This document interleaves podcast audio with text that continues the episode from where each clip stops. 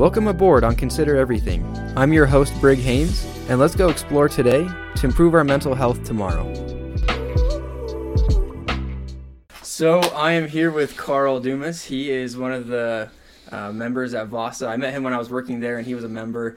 And he used these anti gravity uh, leg holders, and you said it decompresses your spine, right? Yeah, Something like well, that.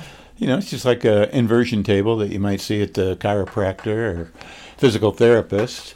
So you know, strap them on my feet and flip up, do a do a toes to bar on the pull up thing, and hook them over there, and and then uh, instead of just hanging there, I get bored easy. ADHD has something we have in common, I think. Uh, yeah, I remember that. Yeah, the more when we get together, it's just a. It looks like it's probably just a whole bunch of nonsense going on. most like, of the time. going? most of the time, yeah. Yeah.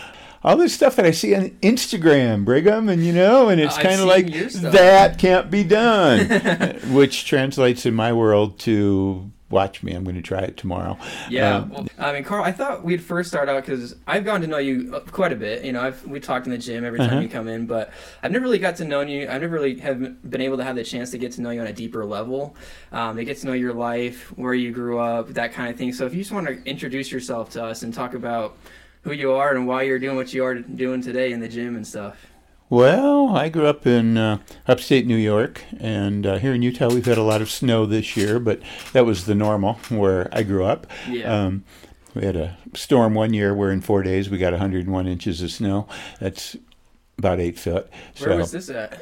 right on Lake Ontario in Oswego, New York. Oh, okay. So um, went to school there. Uh, just thought I wanted to be a high school French teacher. So I went to college, in my hometown, State University of New York at uh, at Oswego. Um, but then I did my student teaching and decided I didn't want to teach.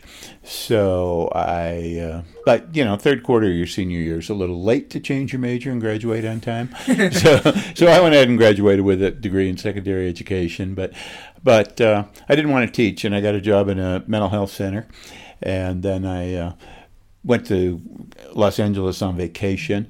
I had about five weeks accumulated time uh, with sick time and comp time and vacation time, and but I ended up staying there in fi- for five years, uh, working in a psych hospital. And I actually taught one year. I taught English as a second language in a junior high in Watts, which is you know always a treat. Um, Yeah. you know, side of the riots, um, but um, and then I joined the Air Force and you know traveled around. But as far as why I do some of the stuff that I do in the gym, I after I retired from the Air Force and then I uh, I was working for a cemetery mortuary company selling pre-need cemetery and funeral plans. And then I went to seminary and got a Master of Divinity. And so I pastored a church in Ogden for, for 10, 12 years. But uh, after I retired, I was driving past where Voss is now, and they hadn't built it yet, but they had a trailer out there, and uh, you know they were doing uh, pre-sales, and I'd been to the doctor, and they told me I was pre-diabetic, so Were you overweight at that time, or was it just? um, I lost thirty pounds maybe the Yeah. first six months I was there. So you know, not 180 for my height's not too bad. You no, know, that's I mean, not high. That's not very Yeah. high. and I'm you know I'm at about 150 somewhere around there now. Yeah. But um, but yeah, and they put me on medicine because I was pre-diabetic, and and I thought about it, and I said, nah, I don't like this, so I'm going to change my lifestyle, change uh, change my diet. And I went and told the doctor, I said, you know what, I'm not taking this crap anymore. I will come in as often as you want me to, so you can poke my finger. And if it's if what I'm doing isn't working, then we can try some, we can try the meds again. But I don't want to take them. So that's how I got started. And I had a personal trainer, and he got me going to uh, team training at the time. When you were there, it was Studio, Studio Red Yeah. and so so I started doing that all the time, and but I get bored easy, so you know I had to come up with some other stuff, Yeah. um, and I don't know if you've seen any of my recent stuff where I'm doing aerial stuff like like Cirque du Soleil Yeah. type stuff. And At first, I thought you were stripping. I'm not gonna lie. I was like, he's really moving up in his career here. well, yeah, you know, No, but doing, I saw some the pole dancing yeah, stuff. Yeah, yeah. I I'm was like, what's going on here? Because I remember I asked you in the gym. I was like, so Karl, what's the next step for acting? And you're like, well, it could be stripping. It could be porn shoots. You never know. You know, since you did work in a mental health center, I wanted to get your opinion on this because if you were working there, what was it like, and what, what was the the process of of becoming some like becoming a worker there? What was it like? Um, in th- when I started, and, and this was in my hometown, they were just opening up a community mental health center. And, and so they were staffing it. And, and at first, the first few months I was there, it was basically walk in and, and call in. So it was kind of an emergency type thing. So, oh, like a so hotline kind of yeah, so we uh, we were there for walk. I mean, at first it was pretty much during the day, you know, and sit there. But uh, they did a lot of training for us on on how to talk to people and talk them down, and you know, if uh, depending on what they said, you know, if you needed to call somebody else or send the cops out, you know, because they were in danger of harming themselves or others. And and then after I don't know about six months, they actually opened it up, and so people would be admitted there and stay there. So you know we're doing that. So when I went to California, then um, decided I didn't want to drive back. I, I much preferred the beaches to uh, snow castles. So as most people. so I uh, I applied at a mental health center. It was a private hospital, and so it was fairly easy because I wanted to work nights, and then I could go to the beach during the day and and go to school, and I want to do some other things too. So, um, like try and become an overnight success, you know, in the. In, in Hollywood, but that, that never happened. It's, so- it's just a hard thing to do. Uh, it I- is. It yeah. is. But so you know, but there there was training, and you know, there's staff there. So this this particular hospital, I worked on a locked ward for for a while. So most of the time that I was the five years that I was there, um, before I went up to. Uh, decided to get the psych tech license and went up to Atascadero for the training program. And Atascadero is up in the San Luis Obispo area in California, but it's a maximum security facility for the criminally insane. So that was, you know, all the stuff that you see on, uh, oh, Law and Order or Criminal Minds. Yeah. That, that's what you see. yeah, yeah. Well, and so what did you have to go through a certain amount of school to do that? Because if you're going and meeting these people and doing, you know, getting to know them and understanding their psyche a little better, did you have to go through a lot of school to do that, or what was the process? Of, I I didn't, and by the time I went up there, I mean there would have been more training. I mean it would have been like a, like an LPN. Um, it was a year long training session, so training thing, and and I ended up not finishing it because I went in the Air Force instead. But um, they they bring people up, and if they if you're there for like two months. As an intern, I mean, you're still getting paid, but but it was kind of a trial period. So for them to evaluate you, um, and for you to see if you really thought you were cut out for it, because a lot of people aren't, obviously. Um, because I already had six years' experience in psych, then they put me on the medical ward, which was the area that that I was lacking in. So, but yeah, it's pretty cool when you're talking to these people and wondering why are they here? They just seem like such nice people, and then their eyes would glaze over and they'd start telling you about the some of the horrible things they'd done, and and you know, and and you could tell that they were getting really excited, just reliving the memory, and they say, oh, now okay, I understand. I Yeah. definitely know why you're here. well, I mean, let's look at Ted Bundy for instance. You know, he everybody thought he was a good-looking dude. Uh-huh. He's, he you know was good with words. But anytime that they would do interviews with him, that it would be that same exact situation where at first he'd seem like a really nice guy, genuine, and then when they started asking questions to talk about his history and you know to get to know how he thinks, it gets pretty dark. It gets Yeah. pretty pretty uh, just just really really weird and a little bit opaque and just it just feels Yeah. icky. You know, I don't know. Is that how it was when you're working with some of the quite quite frequently. Yeah. And in the hospital that I worked in, and it was a private hospital, and so it was a lot of adolescents, um, and for the most part, that was uh, runaways, and you know, I mean, a totally dysfunctional family, and so they have a scapegoat, and you know, put put that one kid in there. Um, and there were a lot of mental health issues, you know, schizophrenia and psychoses and different things, neuroses, um, and so so that's quite a bit different than you know like a state hospital. Um, but but yeah, it does definitely uh, you know make you think when you meet some of these people. What was who's the other? You mentioned Ted Bundy. Who was the other guy? And they they just on either Netflix or Hulu they had that whole Oh, series about uh, him. Jeffrey Dahmer. Yes, yes. Yeah, that guy. Honestly, I've seen some of the live interviews with him. He's just kind of creepy overall. Um, even people when you know when he was living in that apartment complex, he was already kind of weird. Very. Eh, very weird, yeah, very weird. And people knew that something was off with him, but they just, you know, he's their neighbor and they don't know him, and you can't just walk over there and walk into the apartment and see what's going on. You know, that's it's his own private property, which you know we're not allowed to do that kind of stuff unless we have some kind of warrant. But it was just really interesting because I see those interviews and it was a lot different than you know the one with the Ted Bundy because Ted Bundy he he had a good persona where like if you just met him in person be like oh yeah this guy's a cool guy you know he's he's nice he's funny he's he's a good looking dude so you would, you wouldn't really expect much from him whereas Jeffrey Dahmer just something was off you Yeah. know you, you just you know just the way he acted and the way he stared at people it just it just, and you knew the screw was loose somewhere in there Yeah, and I think, and, and you mentioned, you know, people knew that there was something wrong. They just didn't know to what extent, Yeah. and didn't sense something, but nothing really to go on to to justify calling the cops or demanding someone go in. Bundy, um, on the other hand, and here in Utah, there's people that you know it, had had contact with him. Yeah, at Viewmont. My brother went to the high school, and apparently a girl got kidnapped and killed from Viewmont High School. Yeah, By him, yeah, by Yeah. him. Yeah, I mean this was in the seventies, but he, my brother, he's he was only he's like twenty, so but he just heard stories of the Yeah.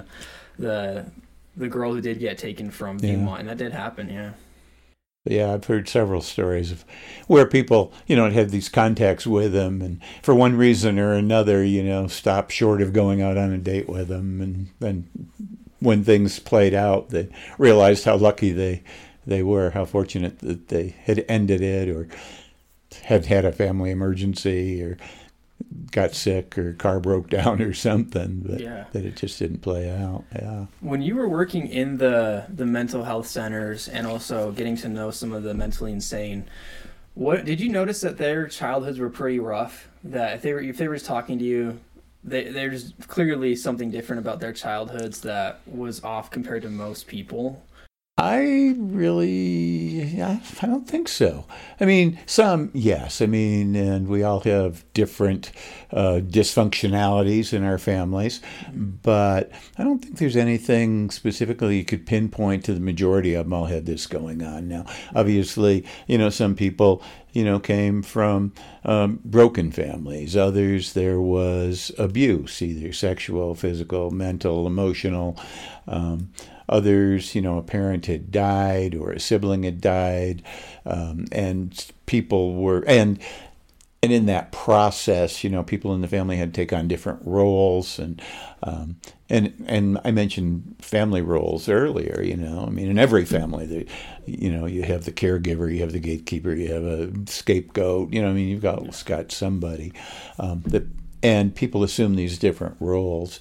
But to say that everybody com- coming through some of those hospitals that I that I was involved with working at had that same kind of childhood. I don't I don't think I could say that. It was different everywhere. They were different everywhere, and some of them, you know, from all intents and purposes, anything that we had access to, they had very good childhood. You know, I mean, there's rich and there's poor, and there's mixed race families. There's uh, you know, broken families. There's abusive families. So, uh, but yeah, I mean, and some some of them you actually wonder, you know, if you get into that mindset of maybe maybe it's something to do with their childhood, and then you start looking back, and no, I mean, parents uh, were married, stayed married. You know, I mean, there it was never uh, generational poverty. Uh, had access to things. I mean, had vacations, had nice clothes, you know.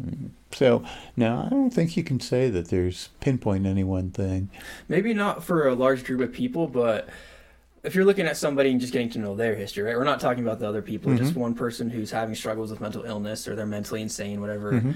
uh, their situation is could you look in their life and see so say for instance um, they're in they're in prison for sexually abusing people or murdering could you see that there was down the line of their history right? If you look back at their history could you see that in their family they may maybe if they if they were abused sexually because you know say say they, they were the ones that abused somebody and they're now now they're in prison could you see that pattern within their family history? Oh, quite frequently, an abuser is someone who has been abused. That that definitely is true, but not always. yeah Um, and sometimes, if you go back and people think about it later, um, you know, say, "Gee, I should have recognized that." You know, I mean, he really liked to uh, play with kittens and puppies, and then twist their neck, you know, and, Yeah. and kill them, and you know, different or enjoy torturing frogs, or you know, whatever it was, and you notice things like that, but may may not ever have been abused. It may have been a very loving family, yeah and sometimes too loving because they enabled that kind of behavior by not putting a stop to it early enough. Mm-hmm. Yeah, that was that was one of the the biggest uh, problems I had with with figuring out what what is causing mental illness, and that's that's the hard part is you can't really pinpoint it right now. You know, you can't you can't just look at somebody like, oh, well, that's why you know they have this deformation or whatever it is, but it, like looking at the you know for, for instance with the the frog situation, right? So do you think maybe that's because you know, like you're saying, the enabling where they weren't used to being around other kids, and I'm sure if they were around other kids and they did that, they'd probably have a stop to it. They put a stop to it pretty quickly. If they were twisting the frog's necks, I'm sure other kids would hop in and be like, "Hey, that's not okay. You can't do that." Because I feel like sometimes pressure. A lot of times I can see that the the idea that you know putting too much pressure on somebody can do some damage, which I would say, yeah, you know, especially with bullying and whatnot. But also sometimes you you kind of have to be a little bit mean in order to make somebody's life better. Sometimes you just got to be upfront and blunt. Well. And would you say that's what maybe they were lacking? A lot of these people is they people just were too scared to say anything to them. Could have been too scared, or or in many cases, um, a child that's doing that may be eight or nine. But if you look closely, all their playmates are five and six. And so they are looking up as a role model to this older person. So there may be one that would say, you know, I don't know, or they may talk to their parents about it, or and probably not even with the intention of saying, "Hey, Dad, I, my friend, you know, Jimmy over there, he's doing some really weird stuff, and it scares me." But talking about it in very uh, approving terms, even, and then the parents get a little concerned and talk to the other parents. But uh, but also. I think a lot of times, and especially with abuse, it's, you know, this is our secret. Um, there is some rewards. Um, you know, don't tell anybody. This is going to be our little secret. And, but I'm buying, I'm buying you candy or ice cream or, you know, some toy that you want and kind of buy your, buy your silence. Um, and then other times there's threats you know, okay, Brigham, this is our little secret, and if you ever tell anybody, I'm going to kill your mother. Which, especially if you're an eight-year-old, that's a, that's really scary. Yeah. You're, you're like, well, that's my mom, and this Yeah. guy is threatening to kill her, and you're an eight-year-old. You don't mm. have much power, and so you're just gonna do. You love your mom. You're not gonna Yeah. say anything. And and you really don't know that there are options. Yeah. And if you tell a school teacher, tell a policeman, tell a trusted family member, you know that something is going on.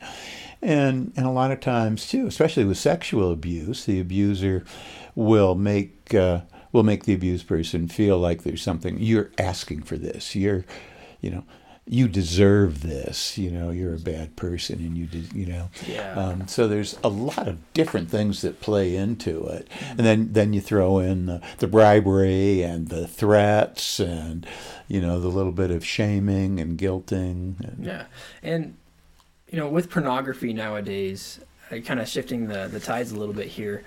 With pornography, I've noticed that you know, because I mean, I was a young kid. I looked at it. I'm not gonna lie, like most people have, especially nowadays when it's just so prevalent and it's just two clicks away.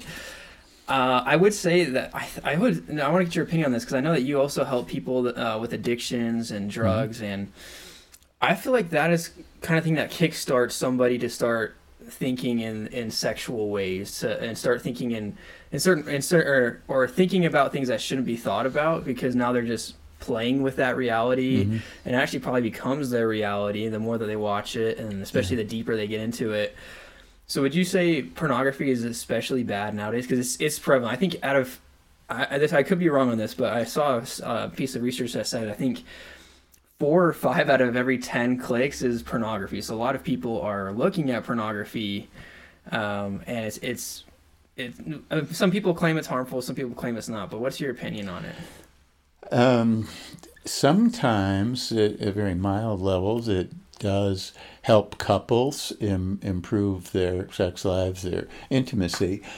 But one of the things that, that happens is if you are a habitual a viewer of, of pornography, that stuff that is very staged becomes what you think is supposed to be. And most people fall short of those staged things. Um, and so they keep going, trying harder and harder and harder to prove that they're just as good as what they assume is the average and what every other guy in the world is doing. Um, there is a, a guy on, uh, he's on YouTube, and his thing is called, it's the Elliot Finn, I think is, but he he was in porn movies, and so he's got like a hundred little two or three minute clips where somebody will write in a question and, and he'll answer it, you know. But, you know, all these things that, you know, may look really exciting with how long somebody lasts or, you know, different things or the pleasure they bring, that might take four or five hours to film that thing with several breaks in between and there's a bunch of artificiality in there. Um, and it's the same thing with with any i mean any hollywood thing. It's you know it's theater. Yeah. and so you know we have to learn to distinguish the, the difference between reality and some of that. Unfortunately a lot of people never make that that uh, distinction. So if if I am habitually watching pornography and I have this unrealistic expectation about what my sex life should be like, then I'm constantly looking for somebody who is going to fulfill that expectation. When they don't, I'm liable to get frustrated. And a lot of times when people get frustrated, then they're going to take they're going to act on it, and it may be violence, uh, could be murder. Um, you know, I mean, you didn't satisfy me the way you're supposed to, and it's not my fault because I'm a wonderful lover and you're doing all this horrible stuff. You're just worthless, you know, and, and it's your fault that I couldn't have an orgasm. It's your fault that I didn't do this. It's your fault, it's your fault, it's your fault.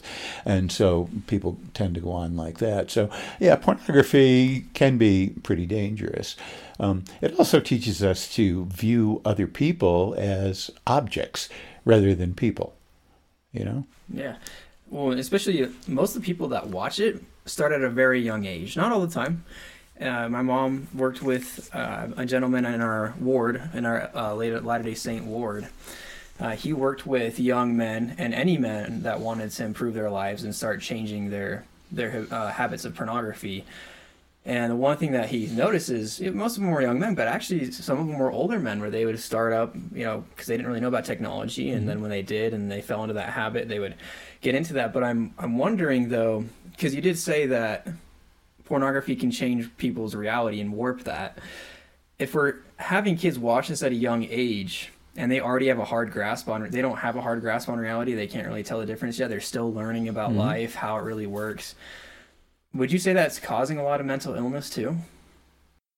mental illness in the way that, in the sense that people don't have the correct coping skills, um, which is a form of mental illness, you know? I mean, for some people, um, if the light turns red while you're driving, you know, the education you've had, the training you've had tells you, oh, that means I'm supposed to stop. For other people, it it just sets off anger because I'm in a hurry. What right do they have to make me stop?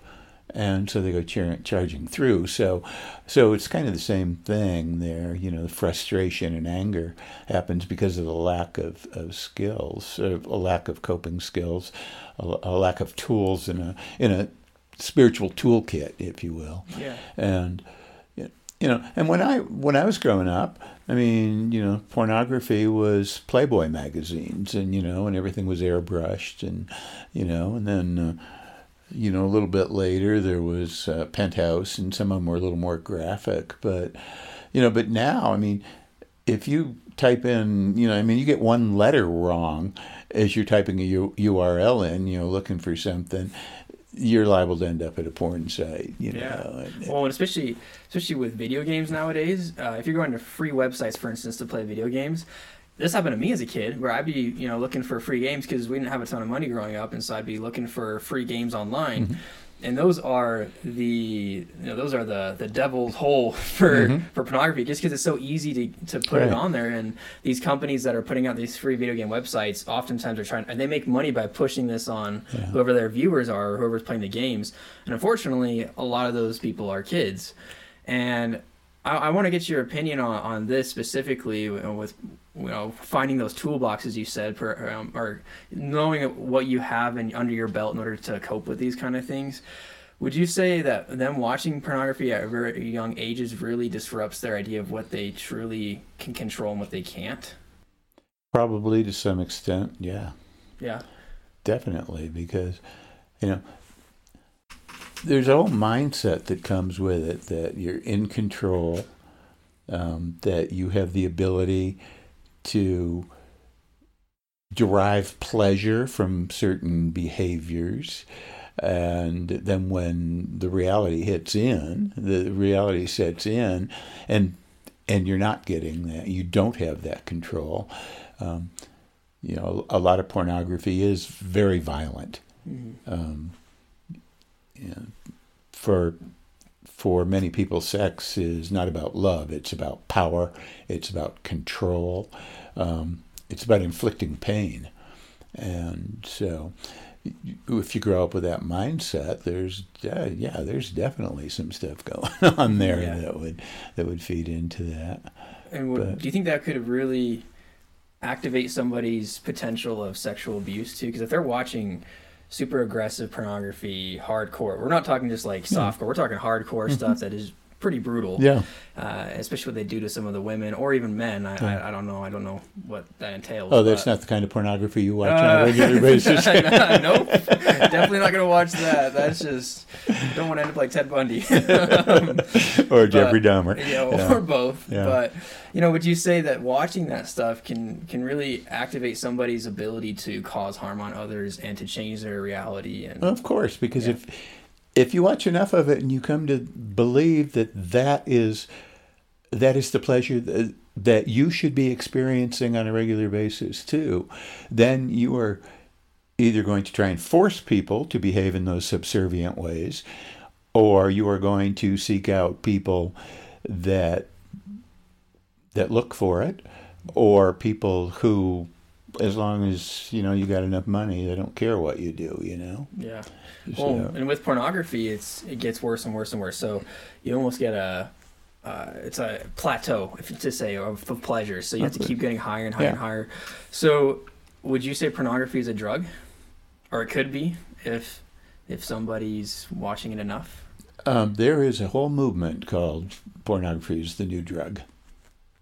I mean, it's easy to get addicted to anything. I mean, really, I mean, food, you know, you know, Drugs. gumdrops, peanut M and M's. You know, I mean, whatever. I mean, you know, I mean, and that's why there's so many twelve-step programs: AA and NA and OA and EA. You know, it's overeaters and emotions and sex and sex addicts and smokers and uh, crystal meth and heroin and you know, I mean, just that list goes on and on and on and on. You know, um, so it's very, very easy to get addicted to to things, um, especially those things that aren't good for you. Yeah. You know, I mean, we all have pleasure sensors in the brain, and you know, I mean, a lot of people are almost addicted to the gym, um, you know, like me. But um, yeah, you got to get off that. but you know, if you derive enough pleasure from something, then you're going to keep seeking it out. And with with addiction, you know, you start out about you experience uh, a feeling. Um, so, say you, uh, whether it's alcohol or, or, or, drugs, you know, maybe today's four today's four twenty. So, you know, use marijuana as an example. but so you smoke a joint sometime, or you're with friends and you take a couple hits, and and you know it's you get giggly, and you know, and so you experience a sensation, and it's kind of fun. And so then you look on a regular basis. You know, you try it a few more times, and you know it's no big deal at first, but but for the addictive personality, then it gets to the point where you start actively seeking out that feeling, and uh, and then you almost need it, and so it's more and more and more, and it becomes overwhelming, and then. Um, somebody I, I heard once, and it was probably in a Facebook meme or something, but it said can I uh, be a little vulgar here on this, or is that yeah, go okay? It, yeah. But but they said you know, and it's not an addiction unless you suck for it, and you know, I mean that sounds pretty crude, but and you know, not everybody is you know is going to get into that kind of uh, sexual act for whatever it is, but it means that you know there are some standards that you lower. There are lines you thought you would never cross that because you are so actively seeking whatever it is you are willing to cross those lines. And if that's what it takes for you to get that fix that you need from from whatever it is, from from marijuana or dr- alcohol or you know an emotional high or uh, food or sex, tobacco, whatever it is, when you are willing to go to those lengths. Now with alcohol, it, it gets to the point where you build up a tolerance. And so it takes more and more for you to get to that pleasure point that you you've been looking. Um, but then all of a sudden you go into a reverse tolerance, and so it takes less and less and less, and so. But anything is like that. Pornography is going to be like that too. Um, cigarettes, drugs, alcohol, food, whatever, you know. Yeah. Well, have you, have you experienced mental illness in your own life? I, I know that it's a, a pretty broad question, but some people confuse mental illness with just regular everyday life of struggles and everything. But have you ever had those points in time where you were maybe you know, sleeping way too long? You know, you had some pretty bad thoughts. Were there? Were you ever hitting those points in your life ever? Uh, you know, most of my uh, personal mental illness is comes from people like you, you know. Yeah. Just I, I have that effect on people.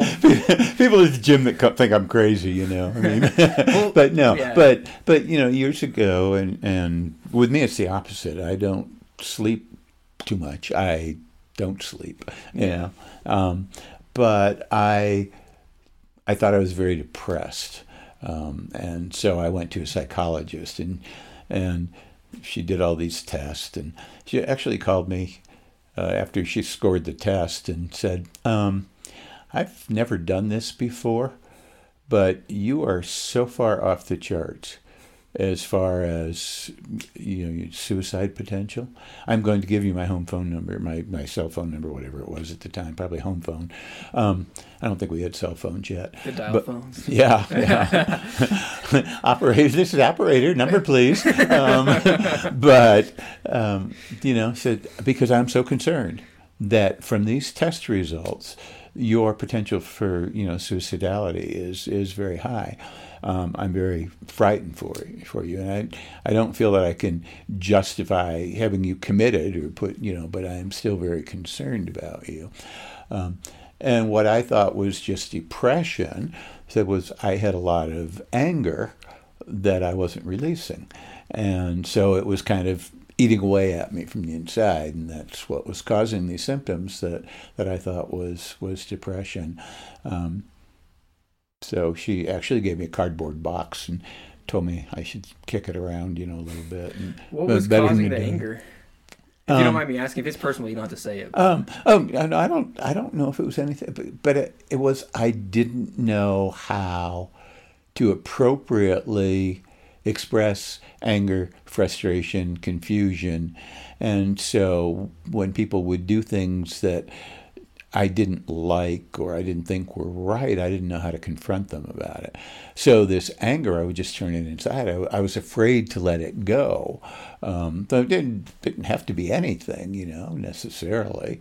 Um, could be somebody that didn't show up on time for work, which meant that I had to work late because I couldn't leave until somebody got there to relieve me, you know. And when you're working in a 24 7 uh, hospital setting, you know, there's got to be staff there. Yeah. And so, you know, or it could be that I'd go to a restaurant and, you know, the food wouldn't come out as ordered or you know it didn't taste didn't taste right there's something wrong you know so but little things but i never really had learned how to appropriately express that anger and so it just kind of built up and then when i would explode it would explode you know explode i threw a roommate through a window once because you know. what are you, Karl, what are you doing? Man, but, you know. we should have locked you up a while ago. Yeah, probably. yeah. I'm just kidding, man. Um, but you know, going on with you know your own personal experiences, and uh, would you say that what were your what were the changes that you had to make in order to start feeling better about yourself? Um, one of the things, and you know, you mentioned that I work with people with addictions, and and I have, but I've also um, been in Alcoholics Anonymous for for quite some time. Um, and I tell people the last uh, three years that I drank, I was only drunk twice, once for 18 months and once for a year and a half. There was the a whole day, time? Yeah, there was, a, there was a day in there when I was sick and didn't drink. But, yeah. But, um, but, you know, getting involved in a recovery program is definitely allowed me to be a little more comfortable. You know, working the steps, a 12 step program, you know, yeah. um, and working those steps have allowed me to uh, changed my perspective on life. And know, I've been I've been talking, uh, chatting a lot with people on uh, online lately, and well, you just seem so comfortable, and you just seem so. It'd really be fun to hang with you. You just seem so chill, you know. And boy, I, I really wish that we could get together so you know maybe you could help me feel better about myself and stuff. And these and these are you know kids in their twenties that are you know I would I would really like to hang out with you. Um, because I mean, I invited you on the podcast. Yeah, Cole. yeah. But it, but it's kind of like you know, you just feel comfortable in your own skin. Yeah. And I'm not there, and I just. You know, you don't get it by osmosis, obviously, but I don't know. I'm feeling it right now, Karl. I can feel the osmosis. Yeah, yeah, yeah. Your coolness You're, is entering uh, my no. veins. no, that's because you didn't turn the heat on today and it's snowing outside. That's true. That would be. That's probably why. I, have been cold for three days in my house. but yeah, so um, but no, uh, twelve step, you know, and um, spirituality. I mean, like it or not, and and spirituality is a big part of twelve step programs. They talk about God, talk about a higher power, um, but I also think that religion, uh, people who are religious, seem to have connections and community, and uh, you know their worldview leads to them being more comfortable, yeah. um, because we have hope, uh, the faith um, you know, trust that, that God is going to see me through things. And, you know, a few years ago, I was in the hospital and they kept telling me, hey, be going home tomorrow. And the next day, yeah, we got to run some more tests. This isn't looking good. And, but people, the nurses would come into my room on their breaks just because they felt comfortable there. They said, there is peace on this floor, in, in this room, more peace in, in this room than there is any place else on this floor. I don't, I don't know what that's all about, but go ahead. Karl, are you go, Jesus? No, no, I'm not. but it's kind of like go ahead and sit down, I guess, you know. But but I also told one of them, I said, you know, this this is a win-win situation for me. Um, if I die, I get to go meet Jesus. And if I live, I get to keep serving him. So, you know, it's a win win, yeah. uh, you know, one way or the other. Uh, people that don't have those kind of uh, spiritual beliefs, belief in a higher power, um, tend to assume responsibility for everything on their own. It's, you know, I am responsible for everything that happens in my life. I am responsible for ensuring that I feel good, that, you know, I have what I need. And that isn't always it doesn't always work out. Uh, so, um, when I worked as a hospice chaplain, um, we had we got a patient, and they told me the nurse told me they said, "Well, he's uh, he's like Buddhist or something." And so when I went to talk to him, I asked him, and I said, "You know, as a Christian, this is kind of the belief I have about an afterlife." And if any of you listeners don't know, hospice, you know, generally the doctor said, you know, you've got an incurable disease. We can make you comfortable, and we certainly wouldn't be surprised if within six months you were dead. I mean, and that's kind of the guidelines for admission to hospice because it's a government funded program, you know, so they're paying for that. But so I said, so tell me what are your beliefs as far as you know an afterlife and you know a higher power? And he said well i'm not really any religion but i like the eastern philosophy. And you know basically it's i just hope i do a good enough life here that when i get reincarnated and come back i don't come back as a cockroach. Yeah. And i'm going wow you know? I mean what what a lofty goal to attain to. As long as I'm not a cockroach. so, so you know, uh, faith in uh, faith in God. You know, so that religious experience, uh, giving up, you know, giving up alcohol, um, you know, was a big, big factor for me. Um, but but you know having that community in church you know where you have people and and the same thing in a 12 step program. There are people in meetings so you have somebody to talk to somebody that understands somebody that has kind of the same mindset when it comes to that. Um, you know somebody that's struggling with alcohol can come to me and i know what they're talking about because i've been there. Um, they can go to other people who may or may not understand and in the process give them bad advice or, would you or say make them that's feel the worse. reason would you say that's the reason why you sorry to interrupt but would you say that's the reason why you decided to work in a mental health center in the first place because you knew what it was like to to be in a dark place to be an alcoholic for a little bit is that what were you an alcoholic before or not an alcoholic but just for were you an alcoholic i think you said you were Yeah. yeah for that what is it two two year period or, Oh no, I just said the last three years. So I started working in mental health when I was 21, and I didn't start doing anything about my drinking until I, for five years after that. So, and all that time I was working in mental health. And did that motivate you to all that time you were working with? Yeah. So, but did it help you to while you were like trying to overcome that yourself? Did it help you to give better better advice to those that were struggling as they were coming into the mental health center? When you got to know them a little better, would you say that Yeah. that, that was an advantage to you because you were Oh, yeah, to I could- understand? I could, under, and especially the private hospital that I worked in, you know, we had a lot of uh, people that were in there for drug and alcohol. So, you know, it definitely, I could feel their pain, definitely. So, yeah. A lot of the mental illness diagnoses nowadays, especially from 1990s until now, have skyrocketed massively. There's Mhm. just, uh, would you say, would you contribute that to maybe how our lifestyles are changing in America specifically, or would you attribute that to just people realizing and they have more, they're more informed with it? Both. Both. Both. Yeah. I, um, years ago, I read a study um, that a lot of people in medical fields, when they were going through training, and specifically doctors and nurses, it was incredibly high number of people that started experiencing symptoms of the diseases they were studying. That's crazy. very, but very real. So, and years ago, where did you get those? You know, where did you hear about those symptoms? Where in studying, uh, you read a textbook, you were in a class, and med school is not cheap. So very few people, you know, actually went through that.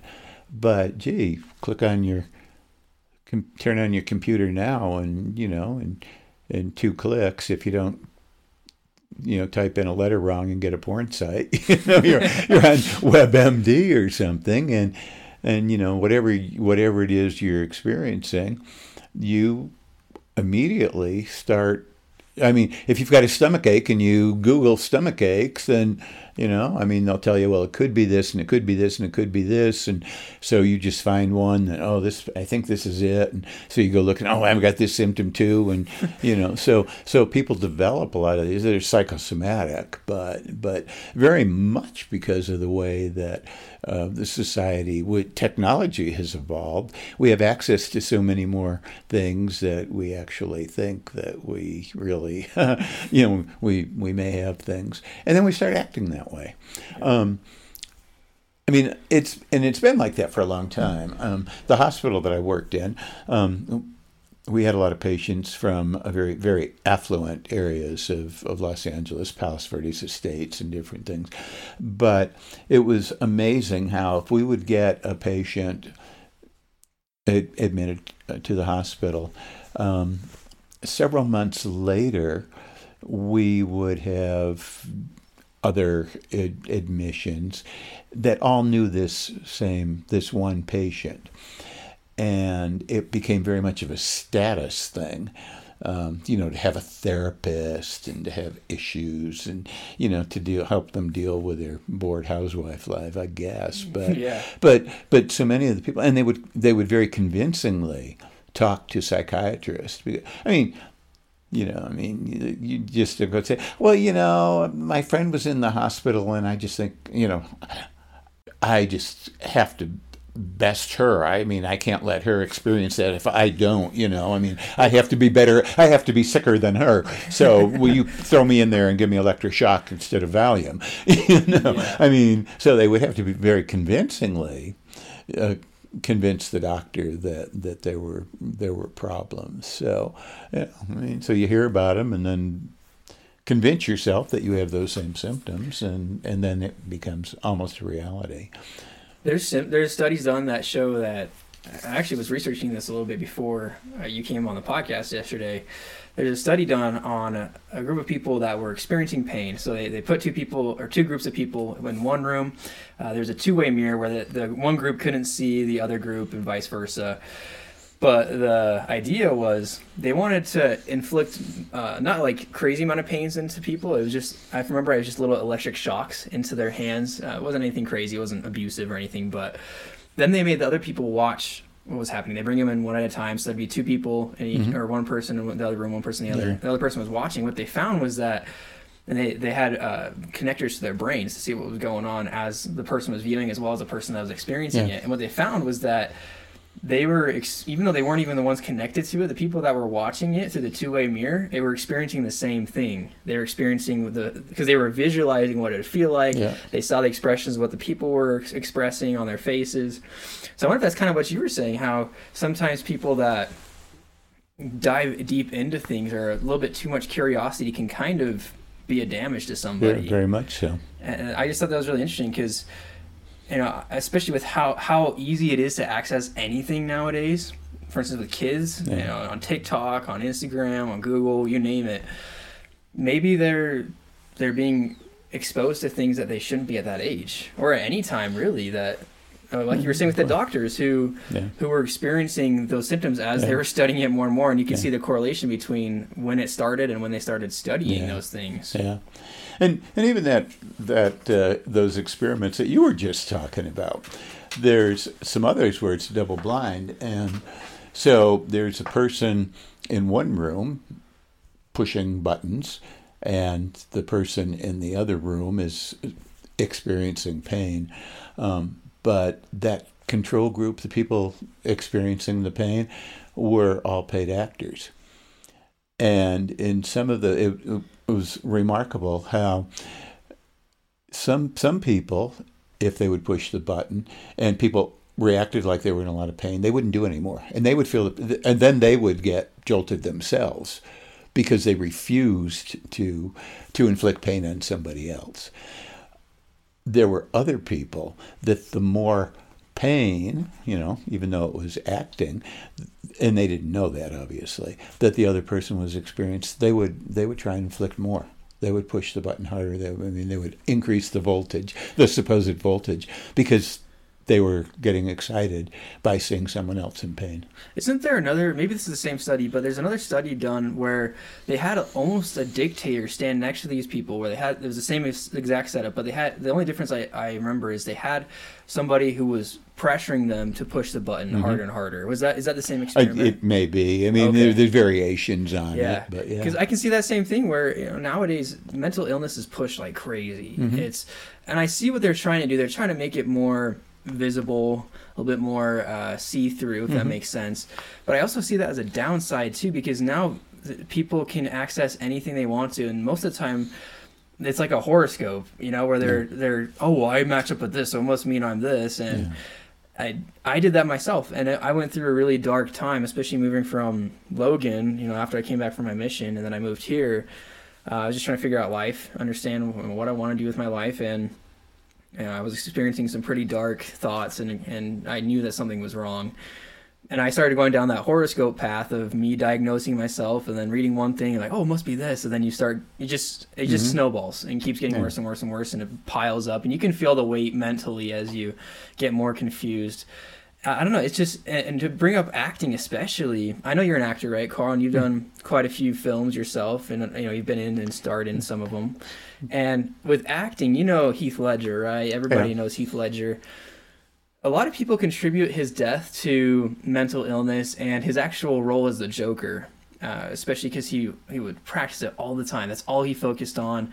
And the Joker, he did an amazing job. The movie is a bestseller, made billions of dollars, but a lot of the actors were even nervous for him because they would see him, you know, he wasn't himself anymore. Yeah. Anytime he got free time, he was in the mirror practicing as a Joker. And do you think that kind of lifestyle where you focus in on something so hard that you actually become that and it can.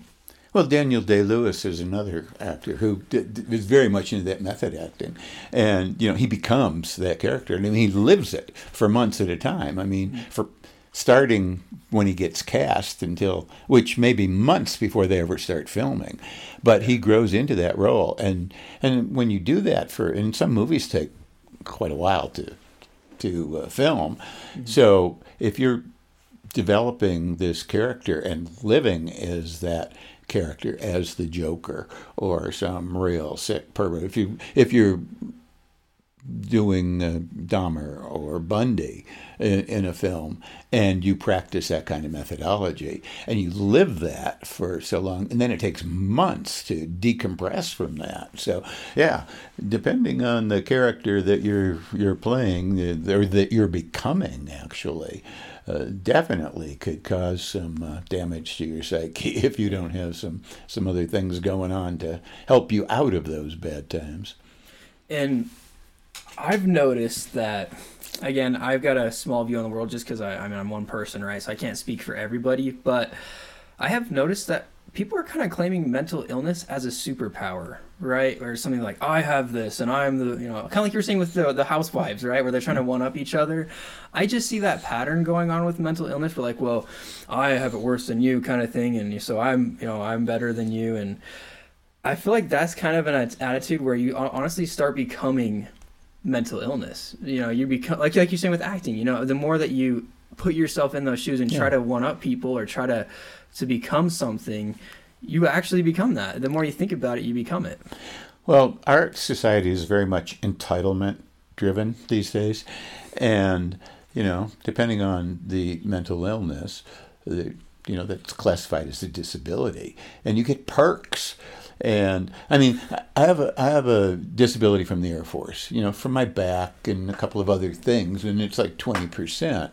So you know, not much involved in that. I mean, I retired. I mean, I have a regular retirement, but you know, but part of my retirement comes out as a disability payment from the VA rather than finance and accounting, and I don't have to pay federal tax on on that portion of it. Um, but for many people, those in, those benefits that come from those disabilities, um, you know, they the more the higher a disability level. I mean, if I um, if I had a ninety percent disability, then ninety percent of my retirement pay would not be taxable, and I could still work. I know somebody now that's got a very high disability rating. And he's working and making a lot more money than he ever made in the military. And he gets quite a hefty pension, and most of it's tax free. Um, you know, so if you're out to play the system, which many people are, um, you know, that, yeah, it, it becomes very important to be able to to make it worse than it really is and to, to develop those symptoms. Have you heard the the phrase "I'm going to take a mental health day"? Like if somebody's oh, working, yeah. for instance, I think mm-hmm. it's.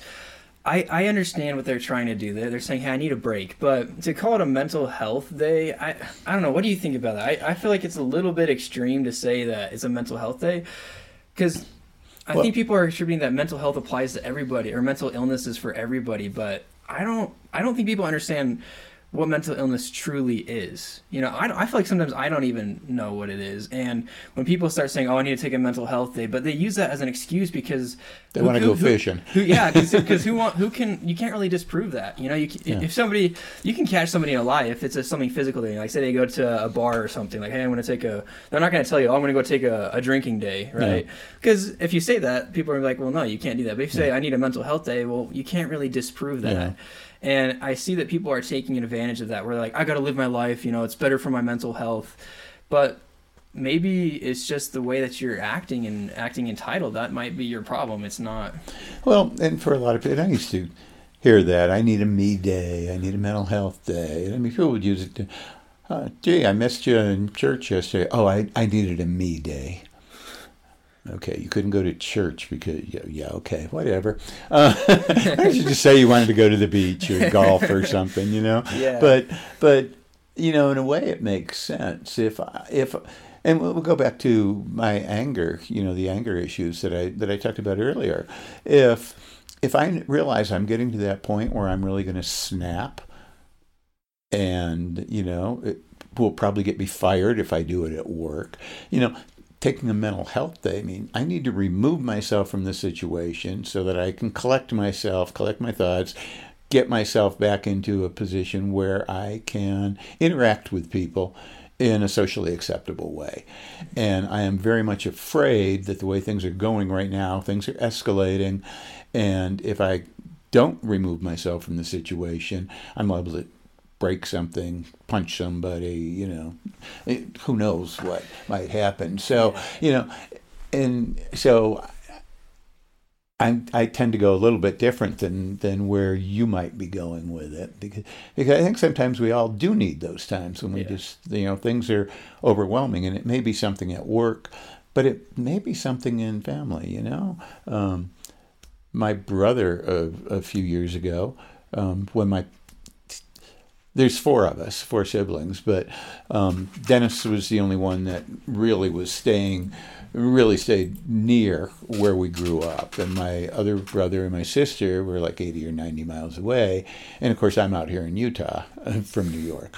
So yeah. Dennis was the one that had to deal with everything going on with my parents who were in a nursing home. And every time they'd fall, they'd get a call in the middle of the night and everything, you know. And so, so even though it wasn't anything at work, there was family things going on. You know, there was you know personal things going on that okay, it's just too much. It's just too much right now. I can't I can't do it. I I just need some time to let things slow down. I so. see. I see where you're coming from. I do agree with that. The only problem I see is with the younger generation nowadays, including myself, uh, being in that generation myself. I see people taking advantage of that. Oh, I'm sure. Uh, and and quite often, especially you know, working at Vasa, working at different locations, you know, in restaurants specifically.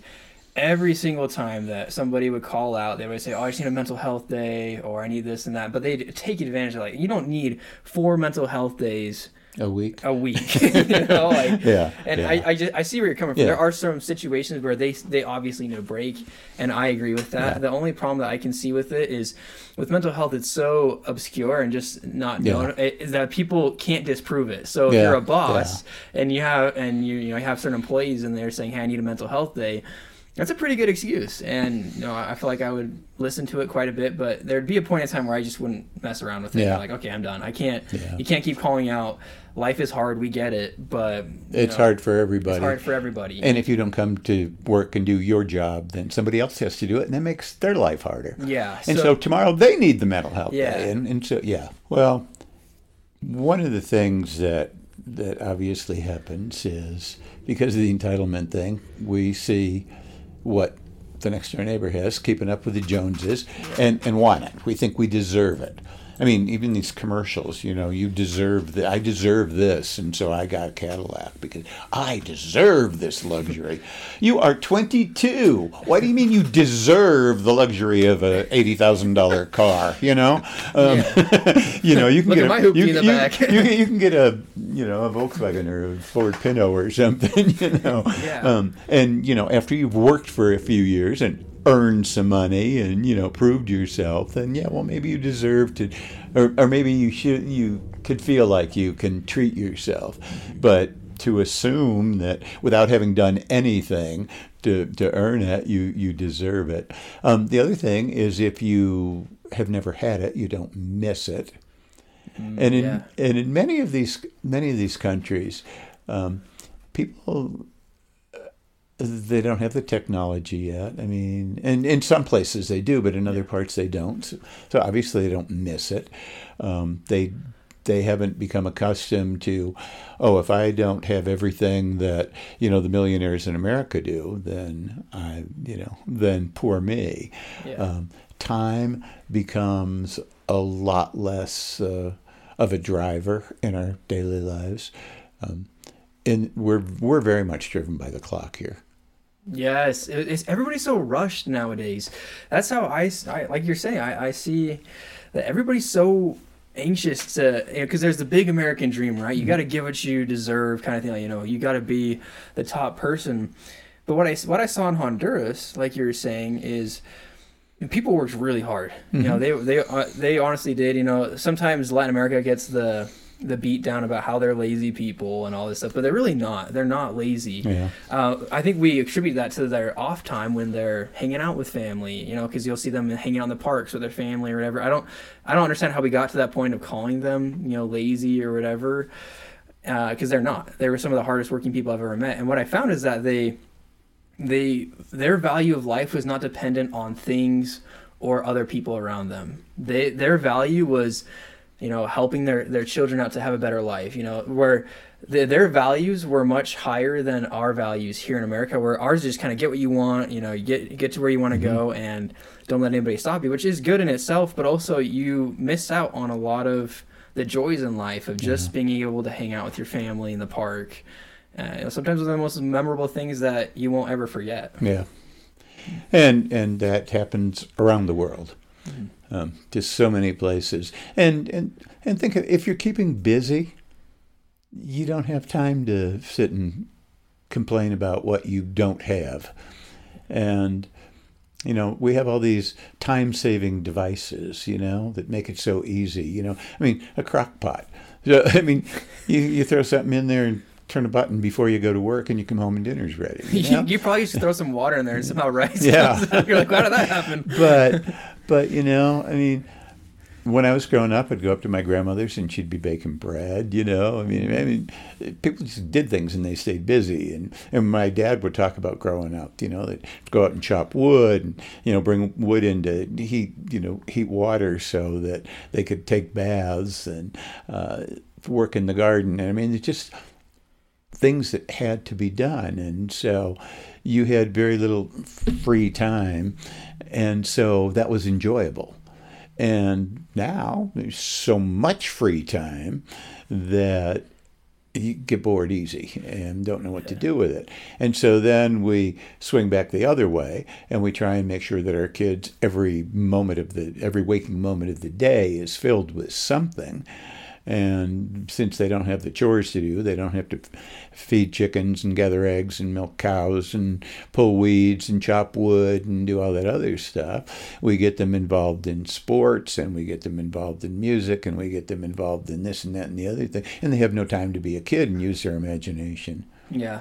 Well, and I also see the the pattern, especially here in the United States, where we, you know, we used to be really busy people. I would say, where, you know, like you said, we had to go out milk the cows. We had to, you know, we had to provide for ourselves and make sure that our, our houses were warm and everything. It's not like nowadays where everything is kind of given to us. You know, Mm-hmm. we earn money and, and obviously we're making our way, and it's not like we're not paying for them to heat our houses, but we're not the ones heating our houses um, ourselves. Yeah. And I also see this pattern of, especially our youth nowadays, where they assume that you know less work, you know, they have to live their life to the fullest, and working right now is not the best thing to do. But I kind of see it the other way around, where obviously you don't want to work till you're 70 because then you miss out on all your life. But also this is the time to get a good base before you know you have to make money. In order to do those things and to have, have set yourself up for Yeah. success in the future you have to work. And i see this pattern of oh well i deserve you know to experience my life and i deserve this and that and you know i don't need to work 40 hours a week to do that. Well most people have had to do that in order to be where Yeah. they are today. So why are you any different? Yeah, I uh, I talked to somebody years ago, and they they weren't really working all that hard, but because it's a very large family, they got a lot of money back at tax time. Not money back because their their refund was probably more than they'd made in the year, but with all the you know tax credits and and everything, and they were always struggling financially and always needing this and that and the other and and but yet they'd get that that big check and want to go on vacation and and you know and, and you know I like to travel and I travel a lot and but and I said something one day. I said, "Why don't you take that money and and buy the new car that you need, or you know, make it be a good down payment, or get the one fix that you've got." Well, you go on vacation. I'm entitled to a vacation. Um, yeah, but I work and I take two. and i have the money to set but aside but I'm a working, you know, full time, and so you know I get paid vacation. You know, I mean, you're not working. what do you need a vacation from? Right. And uh, but but it's still it's you get to go places, so I definitely should. And I said, yeah, and I also pay my bills, and I don't get food stamps, and I don't get this, and I don't get that. And, Yeah. But uh, and people ask me, you know, how ca- how can you afford to travel so much? I said, work hard for 50 years, save your money. You don't need a new car every six months, and you know then you can do those things that you want to do. All right, Karl. But, well, it's, it's been super interesting to hear your point of view, and I'm sure a lot of our listeners are going to learn a lot from what you had to say. So Hope so.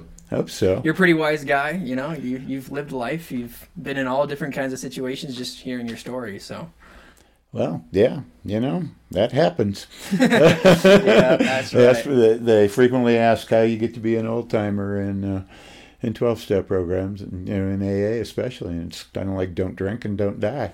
You know, the two motivations. and, and along the way you get there. So Yeah. yeah. but yeah. Hey, I appreciate you asking me to to be a part of this. Yeah, Uh, it's been hope- fun. So That's good. I was Yeah. hoping it would be a fun experience. So so yeah, all right, thank you, cool. Karl. All right. All right. Thank you so much for tuning in, guys, and join me next Sunday for a new episode.